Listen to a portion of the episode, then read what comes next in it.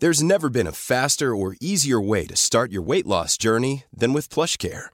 PlushCare accepts most insurance plans and gives you online access to board-certified physicians who can prescribe FDA-approved weight loss medications like Wigovi and Zepbound for those who qualify. Take charge of your health and speak with a board-certified physician about a weight loss plan that's right for you. Get started today at plushcare.com slash weight loss. That's plushcare.com slash weight loss. plushcare.com slash weight loss.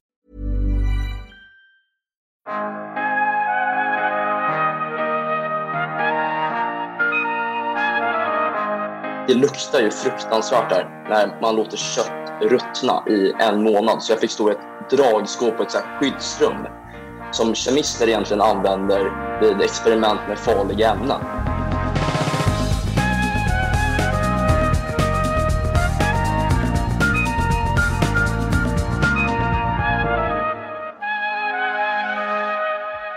Hej och välkomna till veckans avsnitt av podden Allt du behöver veta om ny teknik. Jag heter Per Danielsson och det här är vårt 60 avsnitt. Den här veckan gästas vi av den nykläckta studenten och en av medlemmarna i svenska landslaget för unga forskare, Julian Malmberg. Julians stora intresse är mikrobiologi och han hamnade nyligen på en tredje plats i en stor internationell tävling arrangerad i Hongkong för unga forskare med sitt projekt Bockstensmannen. Boxningsmannen räknas som ett av Europas mest spektakulära medeltidsfynd och är kvarlevan av en man som hittades 1936 i en mosse i Halland. Boxningsmannen anses ha dött i mitten av 1300-talet och det som förbluffade upptäckarna var att syrorna i mossen bevarat kroppen så att den inte hade förmultnat. Skelettet var välbevarat, håret intakt och man kunde identifiera hudbitar och muskler.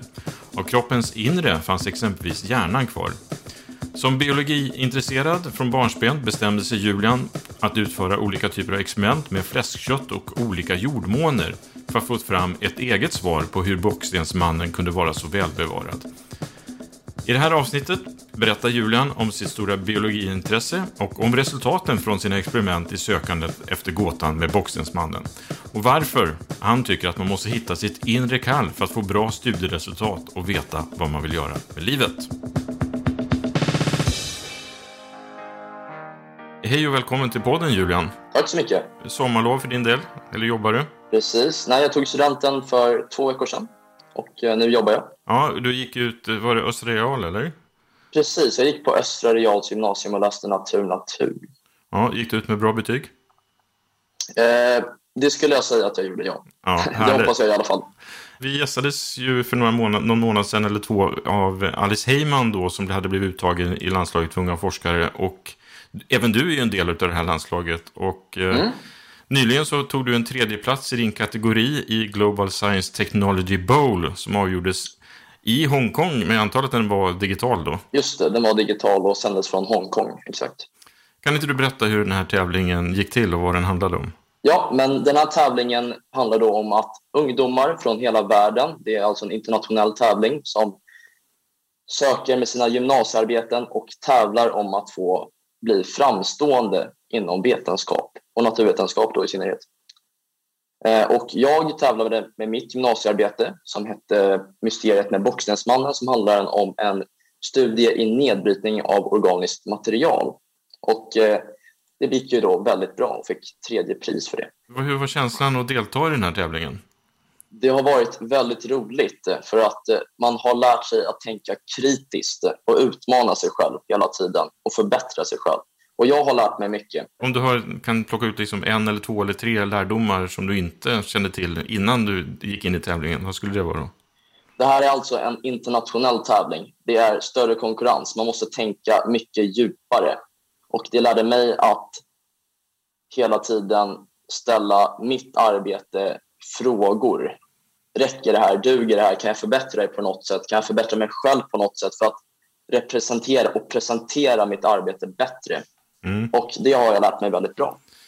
Om vi ska prata lite om projektet då, Bockstensmannen. Vad var det som gjorde att eh, du, du valde det här projektet? Ja, jag har då alltid varit väldigt intresserad av mikrobiologi och i synnerhet nedbrytning.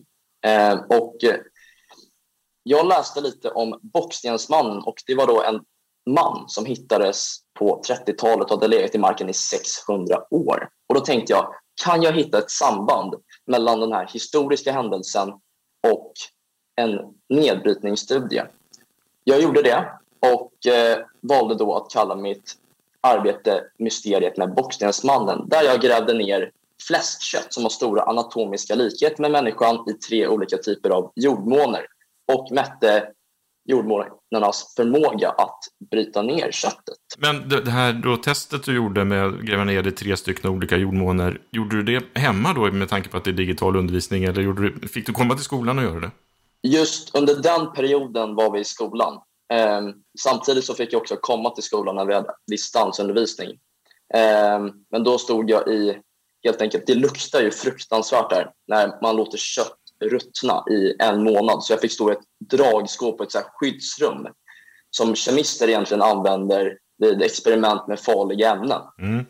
Men var skolan support, supportade de dig fullt ut i det här? Exakt. Jag tog all utrustning från skolan och de hjälpte mig väldigt bra. Och Jag hade en väldigt bra biologilärare där också som motiverade mig och hjälpte mig att hitta andra sätt att utveckla arbetet. Och vad kom du fram då efter att ha gjort det här experimentet i en månad ungefär? Mm, jag fick fantastiska resultat. Det visade sig att jordmånarna hade väldigt olika förmåga att bryta ner kött och bevara köttet. det var just det resultatet jag ville se. Mm. För då kunde man nämligen bevisa hur bockstensmannen kunde bevaras i 600 år. Och det här då, din forskning eh, mm. tävlades och bedömdes då av professorer vid Hongkongs universitet, stämmer det? Ja. Och vad var det de sa om det här? De tyckte att det var ett väldigt intressant arbete eftersom att det är ingen annan egentligen som har gjort en historisk koppling. Jag var nog den enda av de flera hundra personer som tävlade där som hade gjort en historisk koppling och det tyckte de var jättekul för att det visar ett annat typ av intresse. Då. Mm. Får man några pengar eller får man bara ett medalj, ett diplom? Eller? Man får främst ett diplom och eh, det är väl egentligen äran som är viktigast för människor. Jag tror att man får någon annan typ av kompensation också för att man inte kunde åka till Kina och tävla utan man får då pengar då för vad resan hade kostat och så. Men just äran att få ha deltagit med unga forskare och tävlat i SM och tävlat i den tävlingen, det är alltså någonting fantastiskt. Man känner sig väldigt stolt och det är väldigt roligt. Du sa tidigare här att det här har varit ditt stora intresse länge, typ hela livet. Men mm. när, när, uppstod det då? Intresset för biologi och eh, det här? Mm. Eh, min farmor och farfar var eh, lärare och professorer inom naturvetenskap. Och eh, framförallt min farmor hjälpte mig väldigt mycket. Och eh, vi var mycket när jag var liten ute i naturen och hon hjälpte mig namnge olika sorters djur och hon förklarade hur ekosystemet fungerar i stort och naturen och så. Så redan där så började mitt intresse växa och då var jag väldigt liten. Mm. Och hur har det här utvecklats under, under din skolgång då? Hur har det liksom kännetecknat dig? Ja, alltså under min skolgång så har jag alltid känt att just biologi har varit någonting som jag har tyckt väldigt kul. Jag har aldrig riktigt fastnat för någonting annat, så det har väl bara kommit naturligt helt enkelt. Men just under gymnasietiden när man fick göra ett gymnasiearbete, då får man verkligen inrikta sig på det man brinner för. Och det är klart man väljer någonting som man älskar och jag gillar ju liksom mikrobiologi så det kändes helt självklart för mig att välja det. Men det var också självklart att bli en del av landslaget för unga forskare? Eh, ja, när jag sökte så ville jag helst... Eh, jag tyckte bara att det var väldigt kul med biologi då. Jag ville, jag ville fördjupa mig inom det. Och sen så fick jag möjlighet att vara med i landslaget och eh, fortsätta att göra samma sak helt enkelt. Och eh, det var väldigt, väldigt kul. För nu har jag fått göra och bara tävla i Hongkong eh, och eh, i Sverigemästerskapet då. Mm. där jag helt enkelt får göra det jag älskar. Men du har ju varit då en framstående elev på Östra Real och när, sen samlas det lika framstående elever från hela ja, världen. Då, det, är liksom en... det är också en väldigt bra sak att i landslaget omringas det av människor med samma intresse. Och det är ju väldigt viktigt för då kan man utvecklas och hjälpa varandra hela tiden och stötta varandra och det är en helt annan gemenskap så det är också väldigt kul. Men det Alice Heyman sa i, när hon deltog i podden var ju att hon inte riktigt förstod att det fanns så många som hade samma intresse som henne. Utan hon trodde att hon var mm. ensam om det här, framförallt när hon gick i högstadiet. Sen har det liksom börjat, hon har börjat fatta att det finns, det finns massor med människor som inte har samma intresse. Har, alltså, du, har du samma upplevelse? Jo, det, det stämmer helt. Människor runt om i världen blir ju mer och mer medvetna om de problem vi ställer oss inför.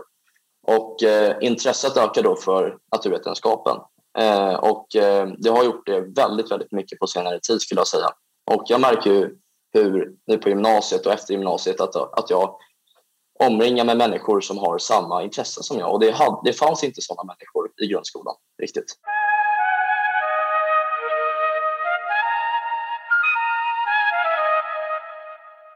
Vad är nästa steg här för dig då? Nästa steg, eh, nu under sommaren så ska jag jobba men efter det så vill jag helst jobba utomlands eh, med bioteknik då, givetvis. Eh, och utomlandsdrömmen det är för att jag vill få nya intryck eh, som också ska hjälpa mig att skapa och förbättra min världsbild lite. Men att det, det är att jobba och inte börja studera på universitet eh, direkt alltså? Ja, nu ska jag börja jobba direkt och eh, sen så ska jag studera på universitet, så jag ska ta ett sabbatsår alltså. Vad ska du läsa någonstans sen då? Vilken linje och inriktning? På KTH vill jag läsa bioteknik, precis. Ja, men Julian, du som sagt var, du har ju bra betyg och gått ut som en, en A-elev. Har du haft några studieknep som du kan lära ut till andra? Studieknep? Ja, just studier är väldigt svårt för många och det som är mest svårt är motivationen.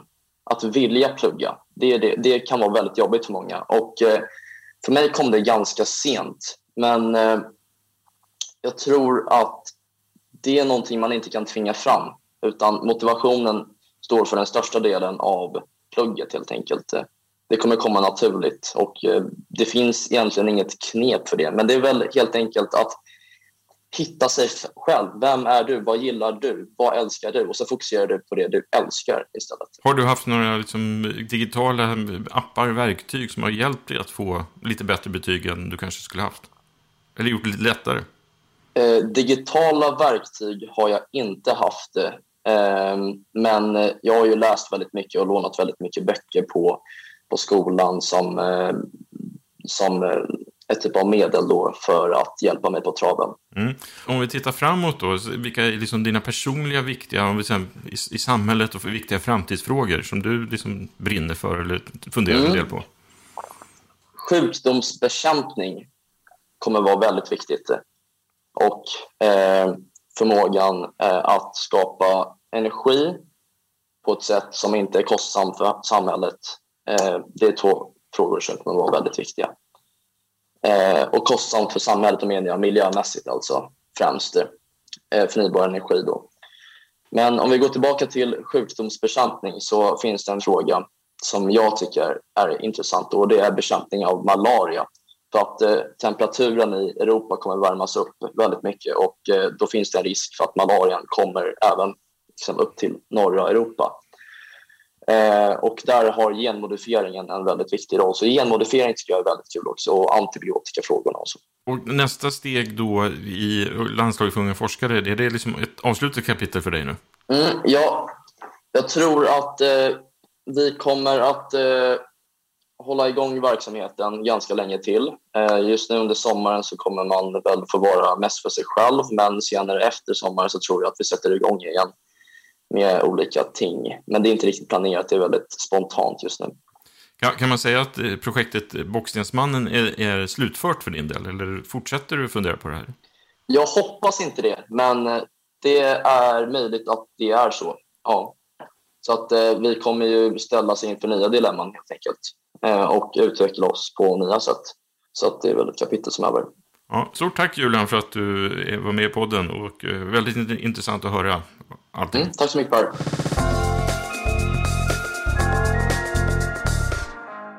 Ja, vi tackar Julian Malmberg för att han deltog i podden den här veckan. Gör så gärna som många andra och klicka på prenumerera så missar du inget avsnitt. Vill du veta mer om projektet Unga forskare så gå gärna in på ungaforskare.se. Vi är tillbaka nästa vecka. Tack så mycket. Hej då!